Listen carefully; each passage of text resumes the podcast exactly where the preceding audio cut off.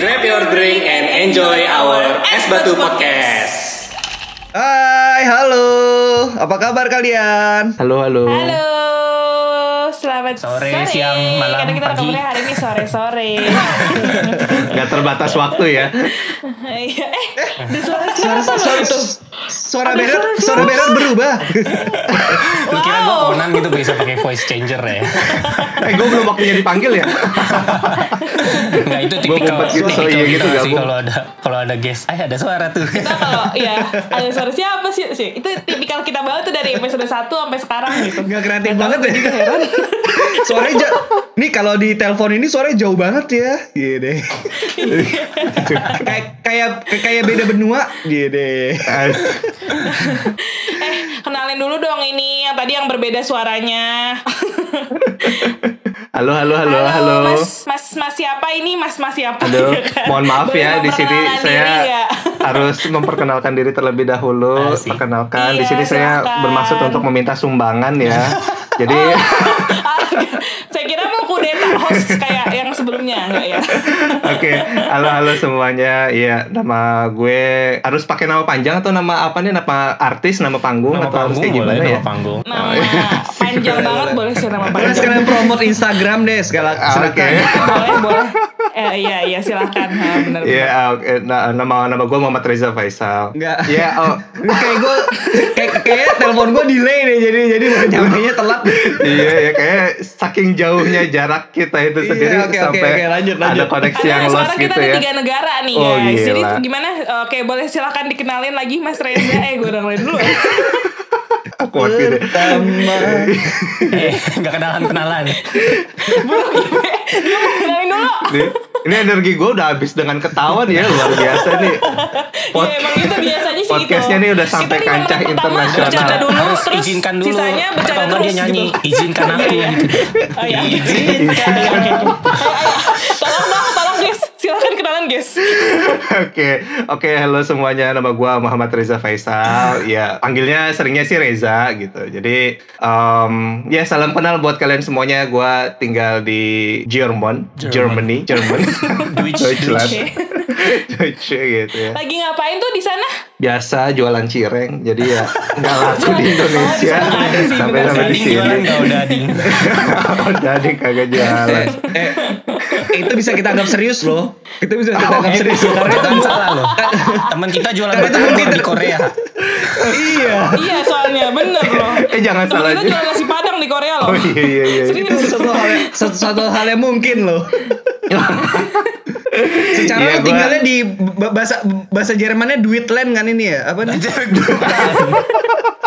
Bukan nih. Deutschland be, Deutschland.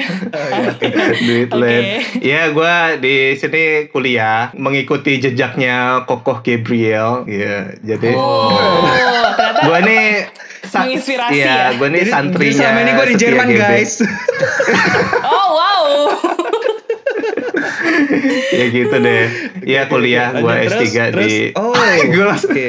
Ya, jadi gue kuliah S3 di Bremen di Jerman. Tepatnya di Oldenburg, kota Oldenburg, tapi tinggalnya di Bremen. Tuh, itu deket Gitu sebelahan deh. gitu ya kayak Jakarta sama Bekasi gitu. Apa gimana? Ya kurang lebih gitulah. Jadi nah sekitar setengah jam, setengah jam kalau naik itu metronom atau kereta regional gitu dari Oldenburg ke Bremen. Jadi karena memang gue tinggal di Bremen ini sendiri pun juga nggak pas lagi pertama kali gue datang ke Jerman ya. Jadi semenjak 2009 sih baru mulai tinggal karena eh, istri juga kerja di Bremen, terus habis itu juga istri awalnya tinggal di Hamburg, jadi kita pilih tengah-tengahnya di Bremen untuk jadi tempat tinggal.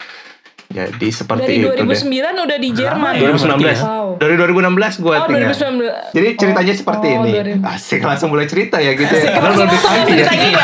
Gue usah ditanya, dia udah cerita. Kita harusnya agak-agak gabut. Oke, oke, oke. Lanjut, lanjut, Gue udah gak sabar gitu. gue dia, dia, udah nyiapin catatan deh kayak ini. Iya satu jam ke depan kita diem aja guys. Oke. aja. Oke, kita biarkan dia lanjut, oke. Enggak, iya. Tapi ntar dulu sebelum lebih jauh dulu nih se- sebelum lebih jauh. Kenapa Jerman? Waduh. Halo. Tuh, Kok, kok pada diem? ya kan yang ditanya dia. kan kan kan lu nanya. Langsung mulai gabut gitu ya. iya. Ken- Kenapa, kenapa akhirnya bisa ke Jerman? Kenapa sih gitu? Kenapa nggak negara Iya. lain gitu misalnya? Ya, em, pertanyaannya singkat tapi jawabannya Nggak sangat sulit untuk diungkapkan ya kenapa Jerman. ya, em, ya sebenarnya gue di Jerman ini sendiri gitu ya eh, dari tahun 2016 dan emang alasannya itu untuk studi gitu, dapat beasiswa dari DAAD yaitu beasiswa dari pemerintah sini dan memang eh, mengharuskan untuk studi eh, secara sampai selesai gitu ya di Jerman. Karena di DAD sendiri ada yang tipenya itu setengah-setengah gitu studi di Indonesia juga terus habis itu sisanya studi di Jerman atau fully studi di Jerman atau bahkan cuman di Jerman sendiri itu hanya sekedar visiting doang dan sisanya dilakukan di negara yang eh, bekerja sama di situ. Nah, gue milihnya yang fully studi di Jerman. Jadi dari 2016 sampai sekarang gue masih di sini. Dan kenapa di Jerman? Em, sebenarnya tuh apa ya sebelumnya tuh nggak ada alasan sih khusus kenapa eh, Jerman itu menjadi sebuah goals gua gitu untuk eh, harus studi di luar negeri. Pengen studi di luar negeri sih ada gitu dari mulai gua SMA gitu. Jadi eh,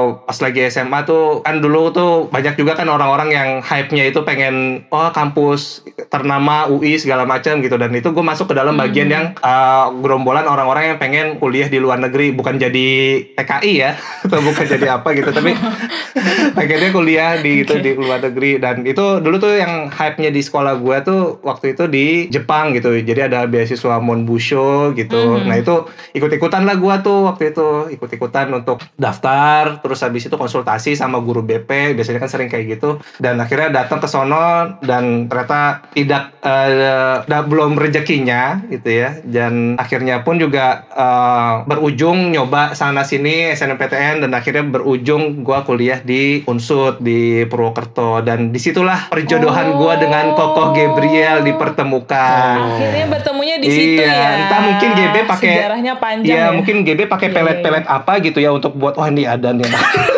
harus ke sini, harus ke sini gitu. Pelet Jadi, cupang kayaknya iya. sih dia pakainya pelet cupang. Agak-agak terjebak ya ke sana ya. Iya Oke, di baik.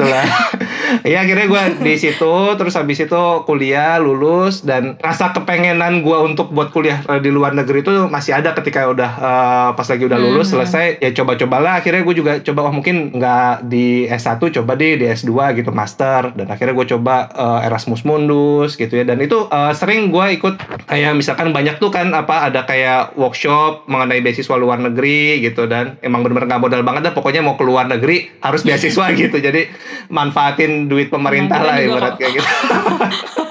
Kita juga anak-anak gak modal semua ini di sini. iya gitu.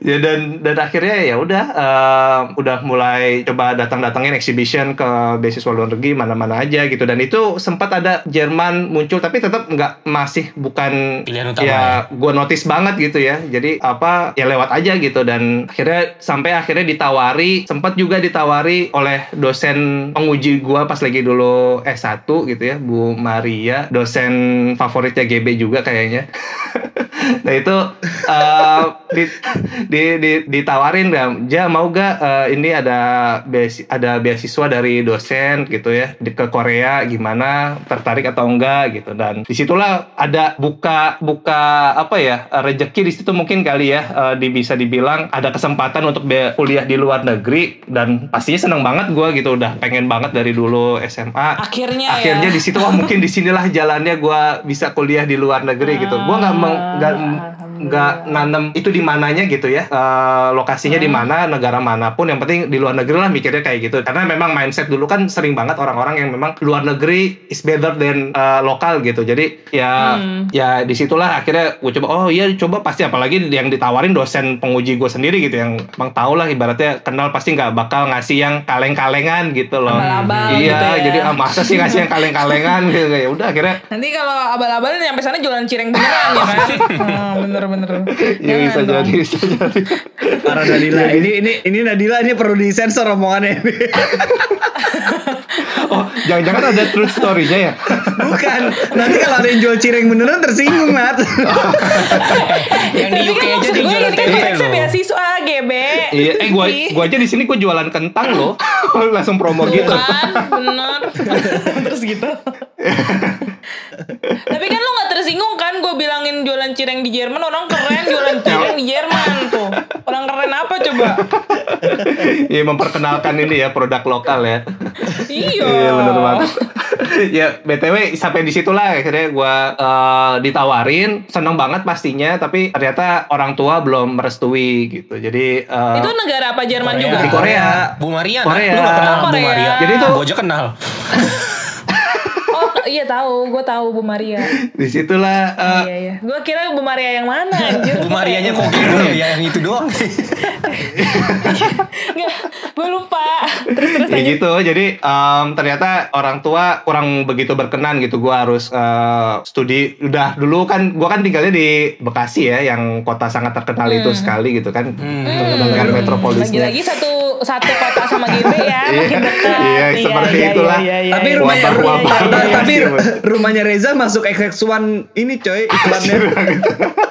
Oh, gitu. lu masih ingat banget nih Jok selama Oke, oke. itulah ya di situ dan akhirnya em, karena dulu kan Bekasi Purwokerto juga jaraknya 6 jam ya perjalanan gitu sama dengan Indonesia Germany gitu jadi eh, jauh gitu ngerasanya dan pas lagi ada penawaran kuliah di Korea ya orang tua bilang lo dulu S1 jarang pulang jauh terus sekarang mau lebih jauh lagi nah itu gimana nanti kalau misalkan ibu sakit ayah sakit nah itu langsung gue langsung tiba-tiba yes aduh ini udah udah susah nih. Kalau udah kayak gini susah soalnya. ini udah Iya, pertanda iya, banget iya. udah oh oke jadi em, ketika oke. ditawarin itu gue ngomong em, karena sebelum sebelumnya gue nggak pernah eh, orang tua ngizinin aja gitu eh, anaknya mau kerja mau kuliah di mana pun gitu tapi Hmm. ketika ada obrolan seperti itu udah lama nggak pernah didiskusikan gue lulus gue lanjut ke S2 itu tiba-tiba langsung muncul tuh eh, bahasa seperti itu dan ya ya mungkin di sinilah mungkin eh, bisa jadi eh, kalau misalkan nggak diizinin ya kalau gue paksain bisa jadi bahaya gitu kan dan ya mau nggak mau Hmm. meskipun itu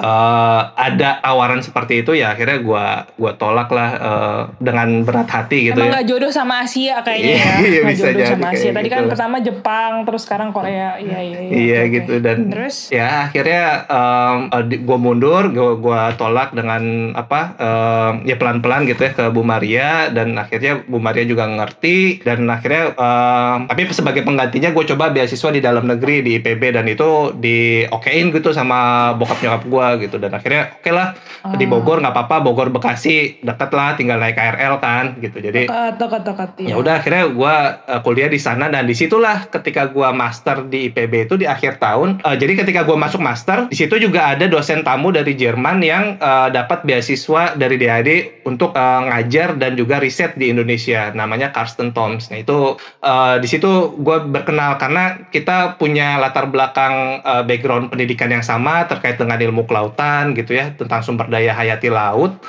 Nah di situ akhirnya eh, berkenalan dengan bahasa Inggris gue yang sebatas-batasnya gitu ya. Gue masih apa pokoknya udah ngomongnya so pede banget lah. Yang penting oh ada ada orang boleh nih gue sosok SKSD aja kayak gitu. Apalagi Itu harus tahu. Yang penting pede apalagi dulu aja.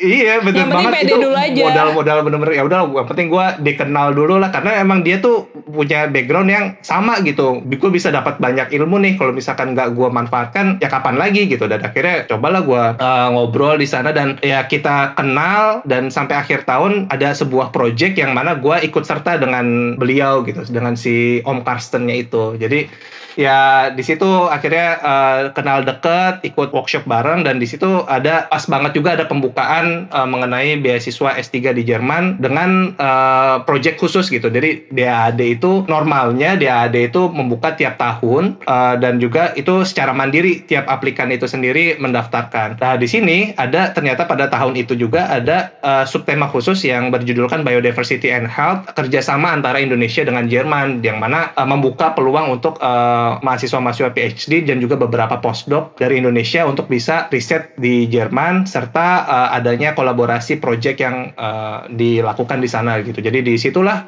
ditawari karena memang juga eh, ya karena udah kenal gitu ya. Jadi ibarat bisa dibilang tuh faktor kedekatan lah di, Orang di dalam ya, situ orang dalam. dan iya di situ jadi jadi ada ada ada, di ada manfaatnya juga ya lo mendekati om om situ- ya Za ya.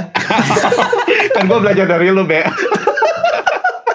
di di situlah gue merasa menilai itu networking itu penting gitu loh. Wah ternyata emang di sini lah gila manfaatnya gitu dan di situ gue dikenalin sama eh, dulu supervisornya dia gitu. Ini ada di salah satu project ini ya super, eh, ex supervisornya dia juga ikutan mau gak dikenalin karena Zoe eh, Zoizo Zoizo tuh apa ya? Enggak ya sekalian juga eh, orang yang ex supervisornya itu sendiri pun juga nanti akan ke Indonesia gitu karena ikut ada pro- ada workshop internasional yang diundang sebagai guestnya juga gitu jadi keynote speakernya juga dari situ gue langsung excited banget wah mungkin bisa jadi nih ini pintu kedua gue untuk bisa kuliah di luar negeri. Dan ya coba eh, ngobrol lebih lanjut lagi dan datang kita kenalan cocok. Dan di situ pun juga secara paralel gue coba pelan-pelan ngomong. Karena sempat pernah pengalaman ketika kuliah di S2 pengen kuliah di luar negeri di S2 dilarang kan sama bokap nyokap gue gitu. Jadi eh, cobalah ngomong pelan-pelan pendekatannya. Dan akhirnya nyokap gue sih yang paling ini sih apa yang ngerasa ya udahlah aja kamu udah nurutin omongan eh, ibu gitu ya eh, ketika mau kuliah S2 dan emang kamu juga pengen banget kuliah di luar negeri ya udah Bismillah Insya Allah yang penting apa eh, yang penting jangan lupa pulang terus habis itu juga ya jaga kesehatan bla bla bla bla gitu. Dan akhirnya ya alhamdulillah di situ direstuin. Dan ya dan di sinilah eh, here I am gitu. Jadi eh, di sinilah gua eh, dengan adanya restu dari orang tua dan di situlah mulai gua akhirnya me- mencari Jerman itu seperti apa sih gitu kan sejauh apa terus habis itu bagaimana eh, lingkungan studinya dan dan ternyata ya emang gua cuman bisa bilang di akhirnya itu "Eh, kenapa gua nggak coba nyari tahu dari awal? gitu. Ini tuh bagus banget gila banget. Orang yang pengen eh, mau kuliah di sini pun juga pastinya udah murah gitu ya. Terus juga eh, kualitasnya kan kalau di sering bilang kan Germany itu kan land of idea gitu ya. Jadi eh, daratan yang penuh dengan ide. Dan di situlah mereka nggak punya sumber daya alam yang sangat melimpah tapi mereka punya ide yang bisa dikembangkan dengan memanfaatkan sumber daya sumber daya dari negara-negara lain. Mereka punya idenya. Dan di situ gue sangat termotivasi gitu wah ini keren banget nih keren banget nih. Ya dan akhirnya cobalah eh, mulai kepo-kepoin tentang kampus-kampus yang mana dan kampus tempat akan gua kuliah di situ dan ya ketika sudah mencari tahu dan daftar dan ya alhamdulillah keterima dan akhirnya sampai di sinilah Tapi gua. mengerucutkan pemilihan universitasnya itu based on apa? Kalau kampusnya sendiri sudah ditentukan. Jadi eh, oh gitu. Jadi dari beasiswanya itu ya? udah Iya. ada list kampusnya gitu. Iya, jadi kayak Oh. udah reko iya sama omnya Om Karsten itu sendiri. jadi di project itu Om ya. Yeah. jadi di Oke. di kampusnya itu sendiri gitu ya eh, sudah terdaftar gitu kan karena tadi kan gue bilang kan eh, DAD-nya itu sendiri kan subtema project khusus ya Itu singkatan apa sih? DAD. DAAD. Apa tadi sorry? DAD DAD. DAD DAAD. itu DAAD. Oke. kayak em, apa ya bahasa Inggrisnya ya kalau bahasa Jerman itu bahasa singkatan dari bahasa Scholarship Jerman lah pokoknya. kayak scholarship Iya. scholarship for scholarship for exchange student gitu jadi bahasa Jermannya itu Oh, Deutscher oke. Akademischer Austausch. Austauschdienst Ya, itu eh, bacanya. Deutschland Uh. Gue sampai buka Oke, website. ya jadi kayak oke. jadi ya kalau bahasa bahasa Inggrisnya bahasa Inggrisnya German Academic Exchange Service gitu jadi pelayanan untuk Oh. eh, pendidikan pendidikan Jerman untuk buat yang pertukaran gitu jadi Oh, jadi lu dapat ada pelaya- kantornya lu- ya, lu ternyata dapat ya? pelayanan ini gue dilayanin da- dapat pelayanan ini dari rekomendasi Om tadi ya. iya Agak ngeri ya bahasanya ya. Iya, Mas Dewas.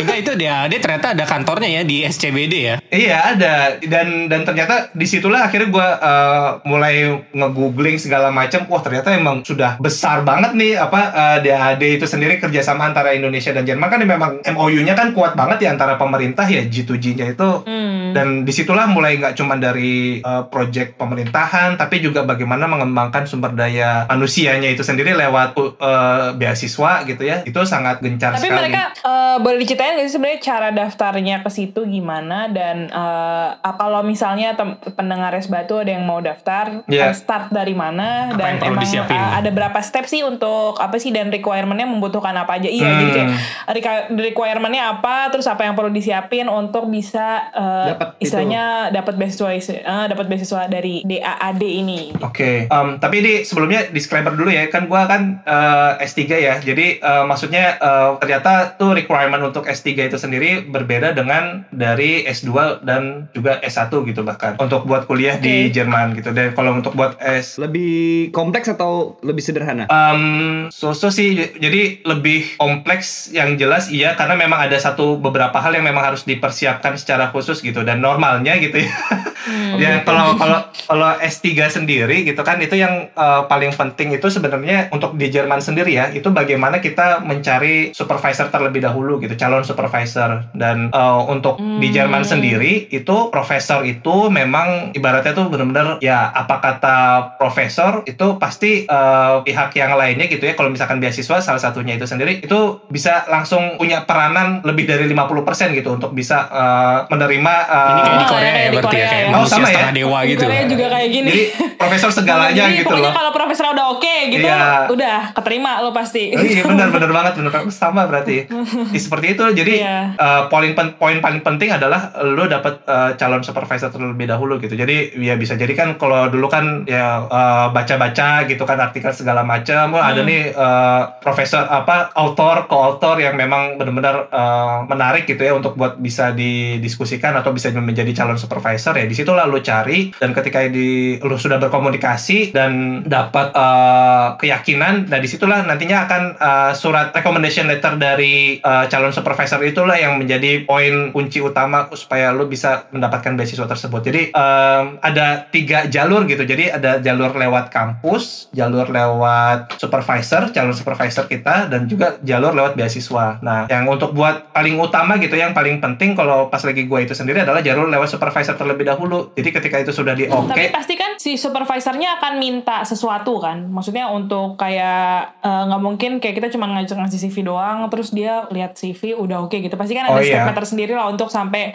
si supervisor ini agree untuk nerima kita gitu kan. Oh iya jelas gitu di situ eh, yang pas lagi gue pertama kali kenalan itu sendiri ya pastinya gue karena memang di situ juga di eh, kondisinya gue dikenalkan juga ya jadi em, ya gue ngobrol itu sendiri sekaligus memperkenalkan diri gue dan eh, kenapa kenapa lu pengen eh, lanjut S3 apa sih yang sebenarnya lu inginkan? Nah di situ kita juga harus sudah mempersiapkan ini kita mau S3 ini mau ngapain gitu. Bukan eh, yang menjadi perbedaan itu sendiri untuk buat S3 di Jerman itu sendiri adalah kita tuh nggak ada yang by course gitu. Jadi S3-nya itu kita by research. Jadi ketika masuk lu langsung udah mulai lu mau penelitian apa nih gitu? Lu mau ngapain eh, untuk bisa melakukan eh, sebuah riset yang mana bisa didapatkan yang bisa didapatkan untuk buat gelar lu gitu gitu Di Korea juga gitu soalnya. Oh kalau di Korea juga sama ya re- research juga ya Dari Iya. S2. apa ada kuliah-kuliahnya juga Ada kuliahnya tapi resminya eh, by course tapi kenyataannya research gitu ya Kenyataannya ya riset riset kita adalah budak lab. ya gitu ya. Iya di situ jadi ya akhirnya kita uh, harus mempersiapkan proposal dulu gitu ya. Jadi kayak ibaratnya tuh kita uh, nawarin bikin sebuah project terus nawarin ke calon investornya gitulah ya. Ibaratnya tuh untuk bisa meyakinkan si investor itu sendiri untuk bisa mendapatkan uh, funding source yang lainnya juga. Dan di situ gua udah mempersiapkan sebenarnya gue pengen penelitian apa sih gitu. Dan itu juga ya nggak harus lengkap banget detail budget segala macam enggak gitu. Tapi cuman keinginan konsepnya tuh bidangnya apa dan eh, yang relate sama calon supervisor kita tuh apa. Dan di situlah gue mempersiapkan hal itu selain juga berkenalan dan akhirnya em, mendaftarkan diri gitu mengajukan diri untuk buat saya ingin eh, bekerja sama dengan anda gitu dan gimana anda menjadi supervisor saya untuk bisa melaksanakan project ini gitu Hmm, jadi plan lah di ya. situ akhirnya berarti. supervisornya langsung memper iya supervisornya langsung mem- mempertimbangkan gitu nih eh, orang ini kenapa pengen terus habis itu akan mempertimbangkan dari working groupnya dia gitu apakah ada budgetnya yang bisa disalurkan atau apakah ada relate dari project dia yang sekarang dijalankan atau ada kesempatan untuk mendapatkan eh, budget yang lain dengan project yang dia bawa gitu. Jadi per- tiga pertimbangan itu yang eh, dilakukan oleh supervisor untuk bisa diterima atau tidaknya eh, si kandidat PhD itu. Jadi di situ ketika gue sudah menawarkan dan pas lagi di situ juga poinnya memang ada eh, project dia ada yang eh, dia juga masuk di dalamnya dan di situ gue masuk ke dalam poin ketiga gitu. Jadi dengan project gue, gue bisa eh, dia bisa mendapatkan funding dari DAAD dan di situ ada memang pembukaan untuk PhD dan eh, untuk biaya hidupnya didapatkan dari DAAD. Namun untuk buat untuk biaya risetnya sendiri itu kerjasama antara Kemenristeknya sini sama Kemenristeknya Indonesia. Jadi di situlah eh, akhirnya eh, diterima gua dan sudah mendapatkan recommendation letter itu sendiri dia nanti akan eh, supervisornya nanti akan membuat surat kayak tembusan gitulah ke bagian fakultasnya dan di mana gua harus mendaftar secara resmi di fakultas Tapi jadi pakai surat harus sakti itu. Berarti emang berangkat Iya, nggak pakai modal surat apa-apa sakti. ya, berangkat paling modal pesawatnya aja gitu kan. Karena kalau tadi dapat eh, dapat beasiswa untuk uang hidup. Mungkin hidup, mungkin pesawat hidup juga dikasih sama- kali ya. pesawat iya pesawat dikasih gua waktu itu jadi Oh Oh iya. iya jadi pas lagi dia itu Luar biasa. Kan beasiswa pemerintah. Itu yang membedakan. Beasiswa pemerintah biasanya kan full full iya, cover iya, gitu iya, kan. bener, bener, bener. Iya, betul Bahkan nanti pulang juga dikasih kan ya? Iya, pulang juga dikasih. Bahkan ketika alumni pun juga ada ada ininya, ada channelnya sendiri gitu. Bagaimana kita bisa dapat peluang kerja juga di mana yang mana kerjasama antara Jerman dengan Indonesia gitu. Dan itu kalau misalkan memang kita aktif eh, linear gitu ya, ketika kita lulus jurusan apa, kemudian kita mau lanjut lagi, misalkan entah itu mau jadi dosen atau mungkin ke- khususnya kerja di bidang sosial gitu ya, itu nanti ada eh, semacam grant-nya gitu ya untuk kita bisa apply dan pemerintah Jerman bisa membantu untuk dari eh, membiayai hal itu untuk project yang Ini kayak Nah, ini itu- ya berarti ya kayak apa? KGSP, KGSP. Kayak KGSP KGSP, benar KGSP. benar benar. Iya, Tapi heeh. lebih terkenal Jerman cuy. Kalau Jerman soalnya udah ada filmnya kok.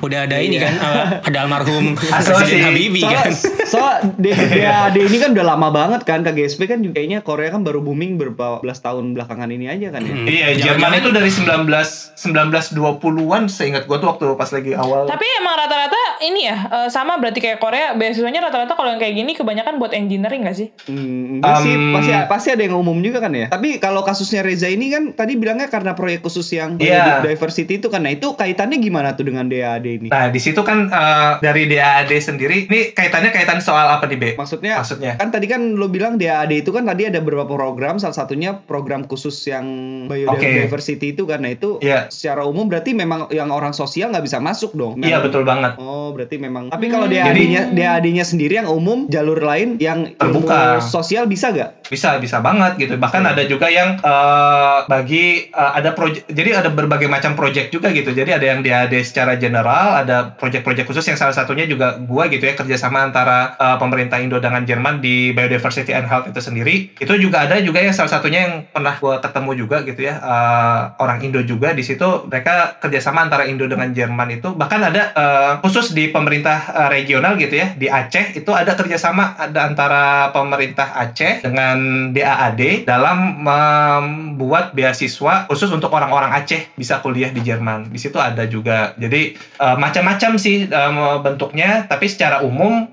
semuanya bisa eh, dari latar belakang pendidikan apa pun gitu ya bidangnya itu bisa daftar di eh, beasiswa DAAD di situ sih Hmm, jadi DAD itu Gitu. gedenya ya. Luas Apa- ya, luas, Eh, luas, Tapi isinya eh, tuh ada ilmunya. masing-masing lagi ya. Terus Hmm. jadinya gue cuma mau men- mengclearkan ya, memperjelas. Jadi lo untuk mendapatkan rekomendasi dari profesor yang di Jerman itu berdasarkan rekomendasi dari si Om tadi ya, Om Karslen itu ya. Iya betul banget. Aduh, gue jadi rasanya di berkali-kali dia manggil om.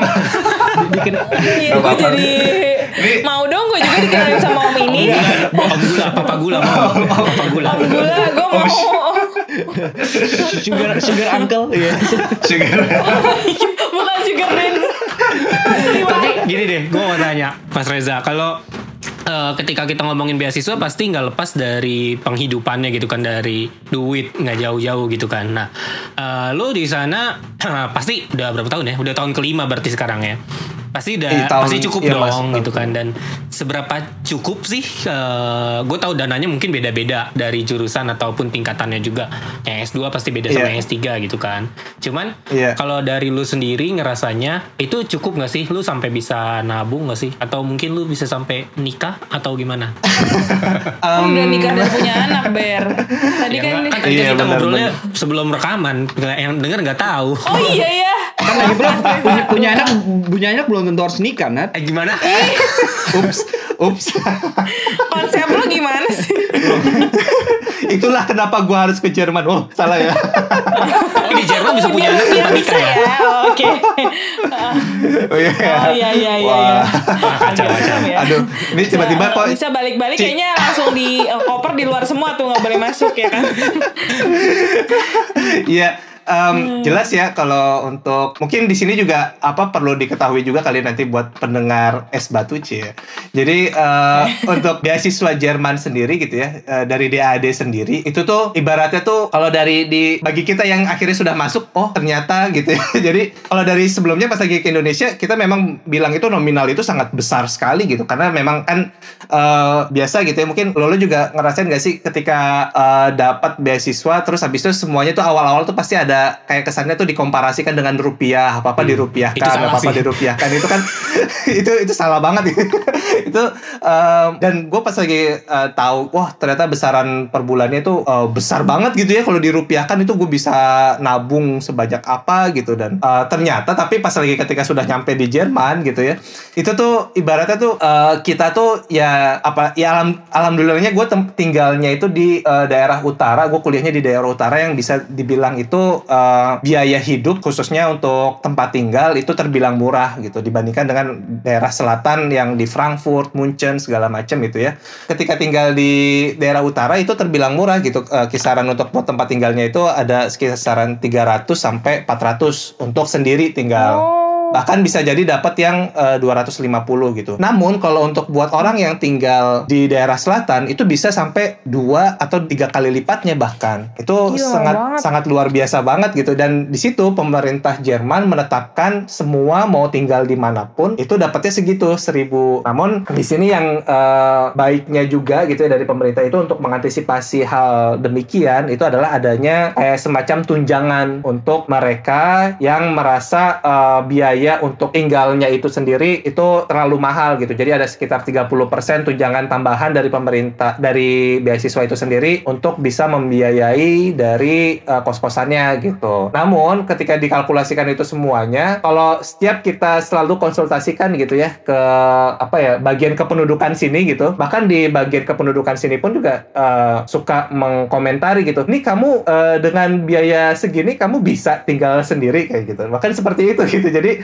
ketika ketika kita di Indonesia memik- mereka juga meragukan Iya, nih anak gitu. makannya apa Jadi ya kamu kan? tinggalnya di mana sampai dibilang kayak seperti itu gitu. Jadi karena memang kamu nggak tinggal di masjid kan ya gitu dia nggak nanya gitu ya jadi tuh sampai sampai akhirnya kamu yakin gini kamu uh, bisa hidup di sini gitu. Kamu ada kerjaan lain gak gitu. Kamu bahkan jadi sangat berbalik banget ketika memang kita mendapatkan ini ya eh, perhatian banget ya Iya Ya gitu. Jadi deh. akhirnya sampai kad- terkadang ada ditawarkan juga dari bagian sosial eh, pemerintah kotanya gitu ya untuk mungkin ya, kamu bisa mengajukan tambahan gitu dari dinsosnya benar banget.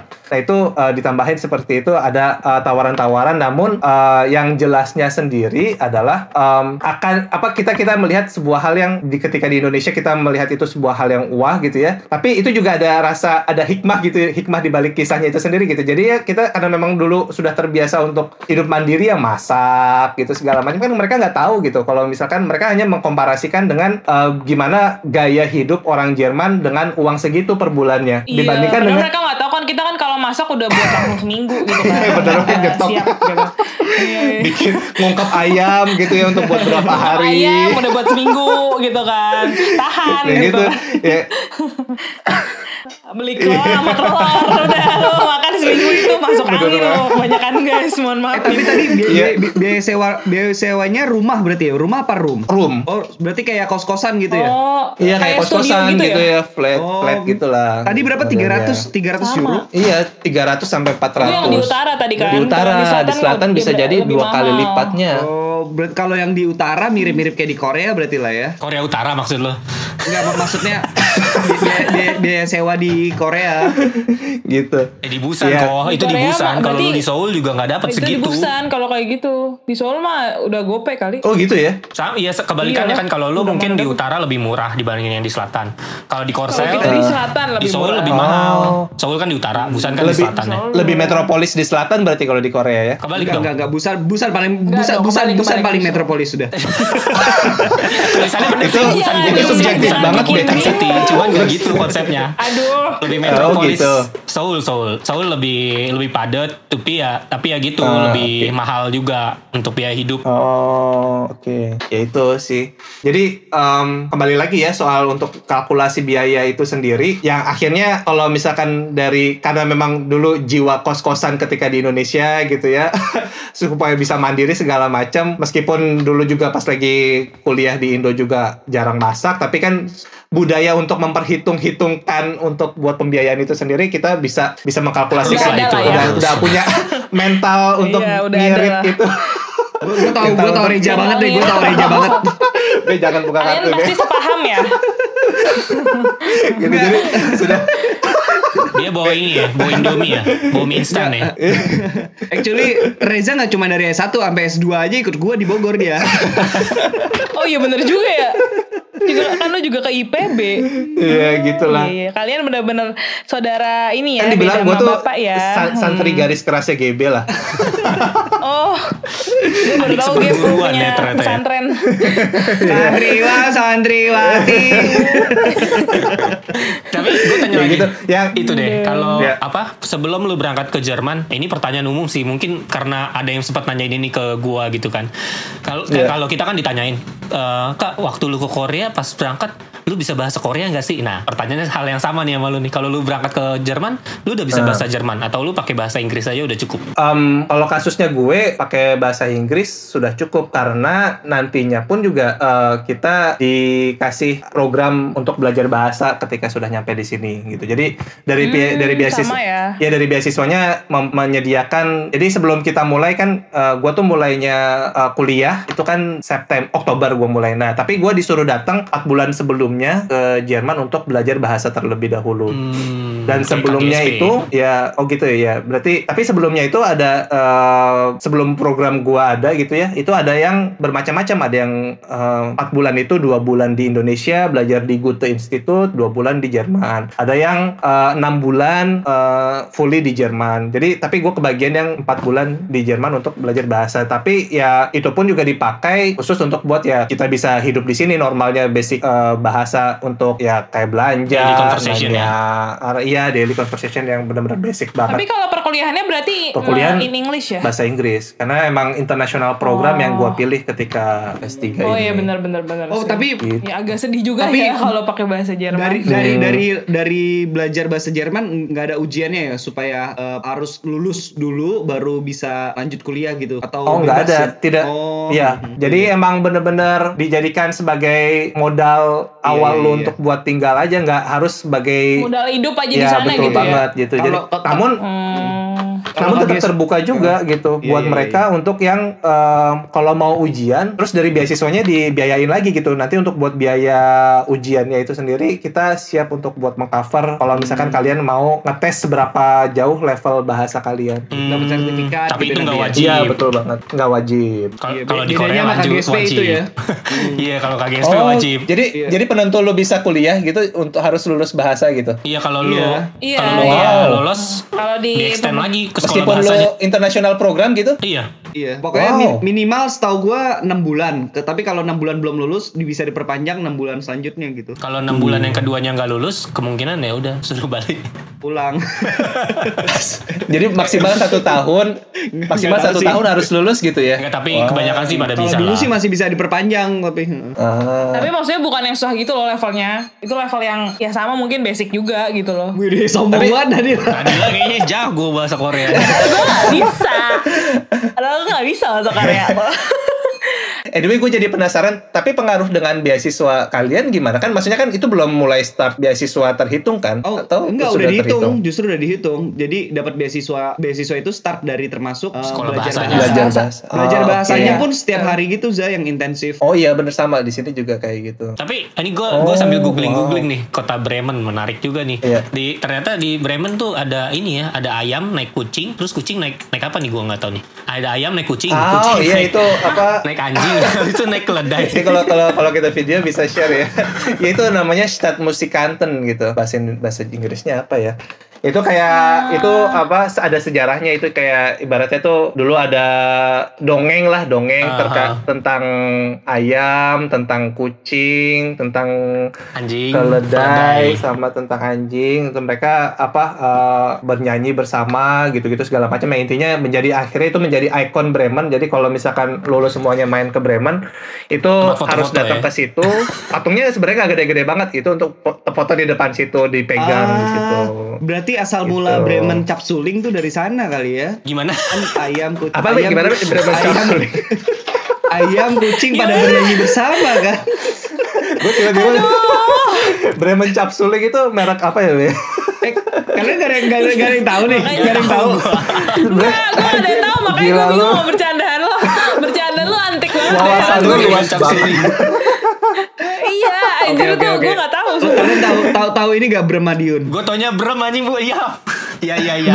Gue Iya apa hubungannya nih? Aduh. maksud dia Itu kan mereknya Bremen Brom ya oke siap Oke, Oke, oke. merek merek mereknya Aduh. capsuling tuh Ini nggak salah. Iya, iya, iya, iya, iya. Ya ampun. Iya oke Be Tapi anyway, berarti lu banget. udah hidup Iya. berarti lu di Jerman itu udah uh, almost five years ya? Iya. Eh, 4 tahun lah ya. Jangan Karena lima masuk ya. ya. ya 4 tahun, masuk tahun kelima dan sedang di ujung tanduk. Mohon doanya untuk bisa oh, gua defense. udah mau Iya, disertasi. Eh, bener. apa sih kalau S3 Defense gua, disertasi bener ya? Iya iya. Oh, mau defense, oke. Iya, bener Eh, banget. Tapi abis itu akan berencana pulang atau mau lanjut di sana lagi, misalnya postdoc atau apa Oh, gitu, oke. apa gimana nih? Em, ini juga bahasan yang menarik sebenarnya. Iya, pas lagi awal sendiri gitu ya. Awal sendiri itu gua emang pribadi apa ya pengennya tuh ketika udah lulus pengen ya karena memang udah eh, academic oriented gitu ya. Wah, bakal jadi dosen gitu untuk buat bisa balik atau enggak jadi researcher peneliti gitu. Untuk eh, bisa langsung balik pulang ke Indonesia gitu. Namun ternyata em, tujuan itu tidak tidak semudah seperti apa yang dijalankannya gitu. Jadi ketika ketika sudah awal gue mengawali kan eh, kuliah di sini segala macam itu emang eh, dalam kondisi status sebagai single ya sebagai eh, sendiri single yang yang memang ingin Oh, menginginkan bertemu sebuah jodoh juga di kota ini seperti ya, itu. eh, Bener di, di banget. negara ini ya. Bener Iya, banget. iya, Jadi iya. gue Nik- bener-bener Nikahnya di sana cuy. Iya bener banget. Keren banget. Jadi di situ Istrinya bule di cuy, istrinya bule. boleh cici. Gue langsung. Bule, Serius. bule dari Cimahai, Cimahai. bule, bule dari Cimahai. Oh, Cimahi, ya, teteh, ya, ya. oke. ya, ya di situ gue pengen udah lulus, gue pulang gitu. Tapi ternyata ya ketika sudah satu setengah tahun menjalani, terus habis itu ternyata dipertemukanlah eh, sesosok, enggak jangan sesosok sih, seseorang ya. Jangan sesosok dong. Jahat. Bawaannya angker kalau sesosok. Iya, tahu. Jadi ini ya. Nanti didengar loh. Ma- iya. makhluk astral jadinya. Jadi iya, makanya. ya ya gue ketemu lah dengan istri gue gitu kan Eh, di situ Oh. dipertemukan ketika sudah satu setengah tahun dia eh, udah lama tinggal di Hamburg kemudian em, ya gue sering main di Hamburg juga jadi itu Oldenburg eh, Bremen Hamburg itu tuh kayak eh, wilayah Jabodetabek lah ibaratnya gitu jadi bener-bener deket Oh. banget dan keuntungan keuntungan ketika gue kuliah di wilayah eh, sini di provinsi ini Niedersachsen ini. Jadi ketika kuliah sendiri kan kita dapat semester tiket gitu ya, kayak kartu pelajar gitu. Mhm. Nah sebenarnya normalnya itu kuliah itu nggak bayar di Jerman, gratis gitu, tis-tis gratis karena memang disubsidi dari pemerintah. Namun eh, untuk memperlancar eh, biaya transportasi segala macam gitu ya dari kampusnya menawarkan semester tiket yang mana ketika lu beli dengan harga setara dengan lu kuliah di Indonesia normalnya misalkan kayak sekitar 200 sampai 300 euro gitu ya per semesternya itu lu bisa pakai semester tiket itu untuk eh, transportasi gratis bahkan keluar kota mana pun gitu di wilayah provinsi yang ada. Wow. Jadi itu provinsi- Jadi dulu dimodalin Nah. ini ya pemerintah Jerman juga ya. Iya. Ih seru banget. sort of kayak gitulah. Jadi intinya tuh ketika gua ya kan karena emang excited wah ini eh, biasalah awal-awal kuliah gitu ya emang bener-bener penasaran sama kota-kota yang lainnya ya. di mana gitu. Akhirnya gua pakai lah eksploratif banget gitu. Gua akhirnya pengen tahu lah eh, diaspora Indonesia seperti apa. Wah, judulnya seperti itu padahal ada niat terselubung di balik itu semua. Iya lu lu berarti kayak gua kayak Dia gua mas tipe orang yang eh, kuliah berkedok eh jalan-jalan berkedok kuliah sorry. Bisa seperti Gue itu. juga lah. kok.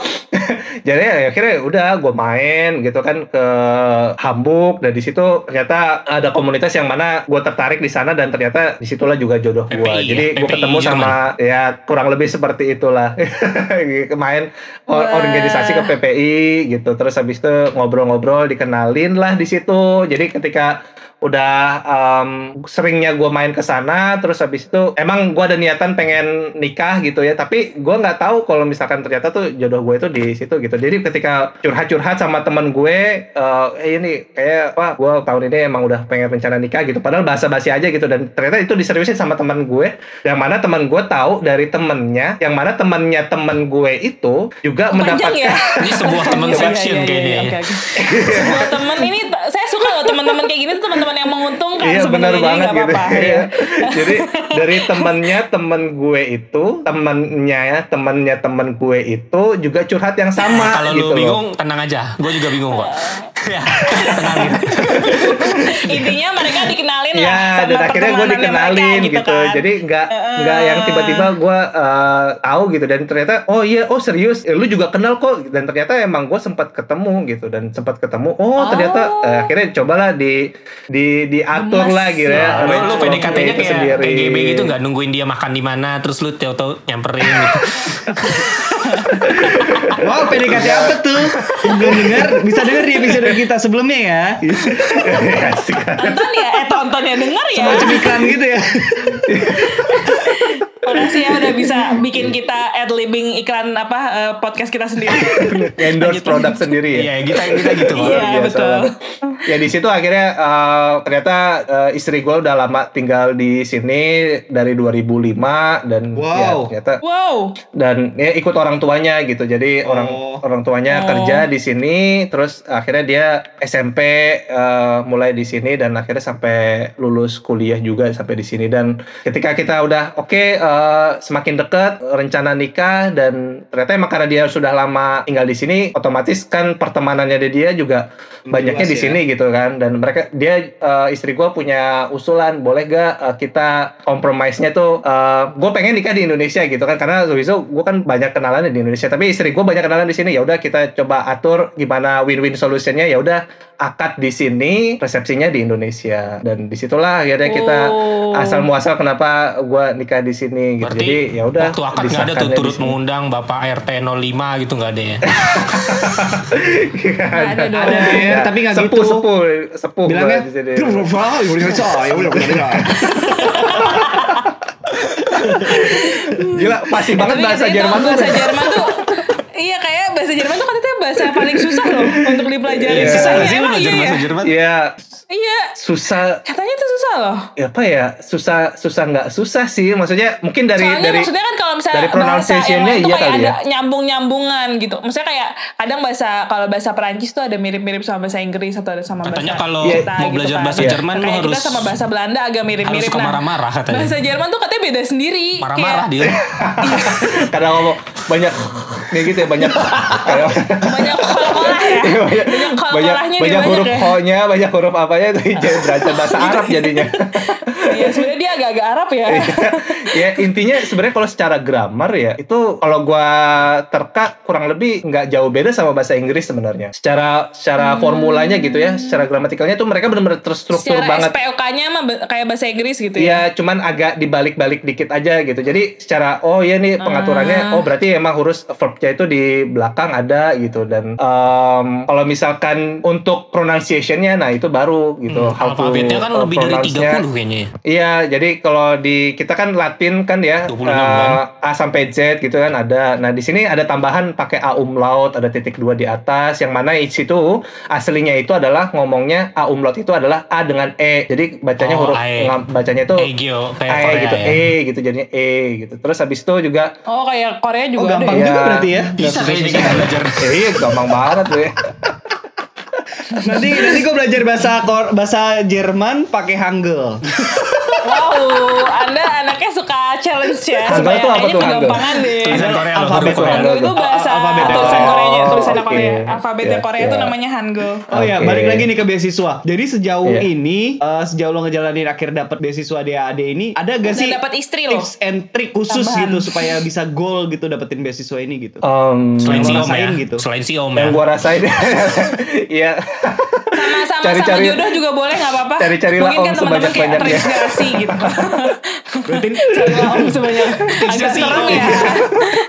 Enggak, maksud gua dia perlu bikin Iya. motiva- surat motivasi gak sih motivation letter terus atau Oh, tentu. itu kan tadi kan lo bilang sebut kasih Pastilah, tadi study plan ke normal-normal. profesor akan Supervisor merekomendasikan gue kan? gitu ya. Nah, Bener banget. tapi kalau untuk pas daftar DAD-nya perlu melampirkan lagi gak? Iya jelas gitu. Jadi em, balik lagi ke beasiswa gitu ya, eh, yang menjadi dasar kita normalnya daftar beasiswa di luar negeri itu pun juga sama ketika di Jerman gitu.